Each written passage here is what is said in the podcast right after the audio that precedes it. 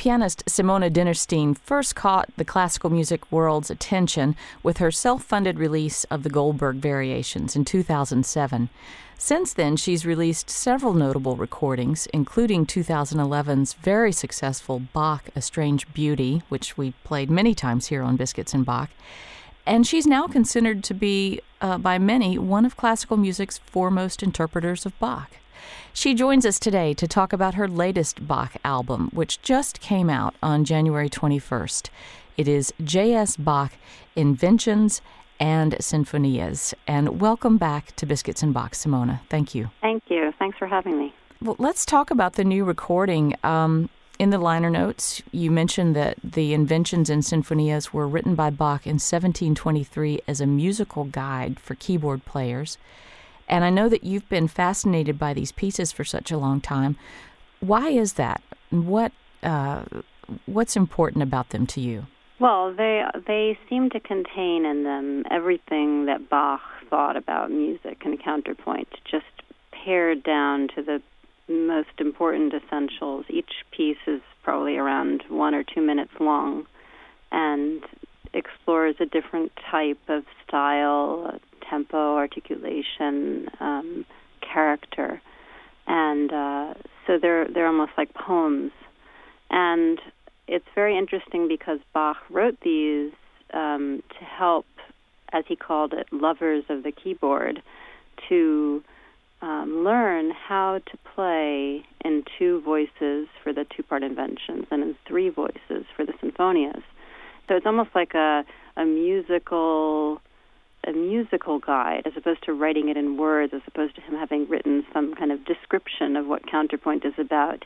He's describing it using music. Well, for those of us who are not musicians, can you briefly explain what counterpoint means? Yes, it's a, it's a hard thing to understand, especially because um, in our contemporary popular music, it really doesn't exist the way it did back in Bach's time.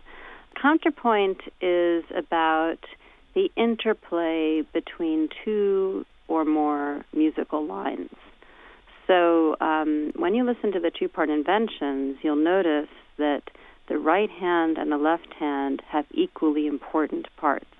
It's not like one part, one hand is supporting the other part. If you imagine a Mozart sonata where the left hand might have chords that are like broken chords, arpeggiated chords, almost like you'd hear on a guitar and the right hand has a melody.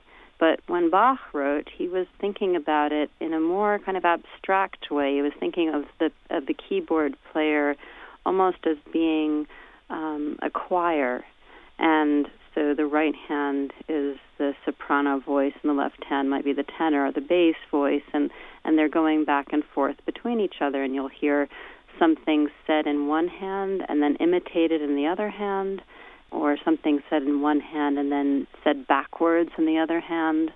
Uh, but there's this constant dialogue.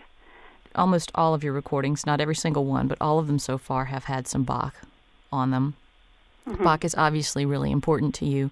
Can you talk a little bit about that, his role, his importance to you as a musician? Well, I guess, you know, we each gravitate towards some composer. And for me, Bach's music speaks to everything that I desire in art. It's um, intricate and thoughtful and intellectual and analytical, while at the same time it's emotional and beautiful and expressive and diverse. You know, any way that I happen to be feeling on a particular day, there is a piece of music by Bach that will speak to that feeling. Well, let me let me switch and ask you a little bit about food because you said that uh, today you had a fairly normal day. Um, and last time I talked to you, you said that Sunday mornings were sort of a sacred time for you and your family. Is that still the case? Well, it can't always be a Sunday, but my son really likes that if at least one weekend morning we have a big breakfast. And um, yeah. I think it's a way of, of enjoying being together in a more relaxed way and um, certainly for my son and actually for me too I, I think breakfast is the most delicious meal of the day one more quick question you've obviously just come out with the Inventions and Sinfonias um, recording, but uh, do you have plans to record even more Bach in the future? I certainly do. Yes, I, I would love to record all of the major keyboard works.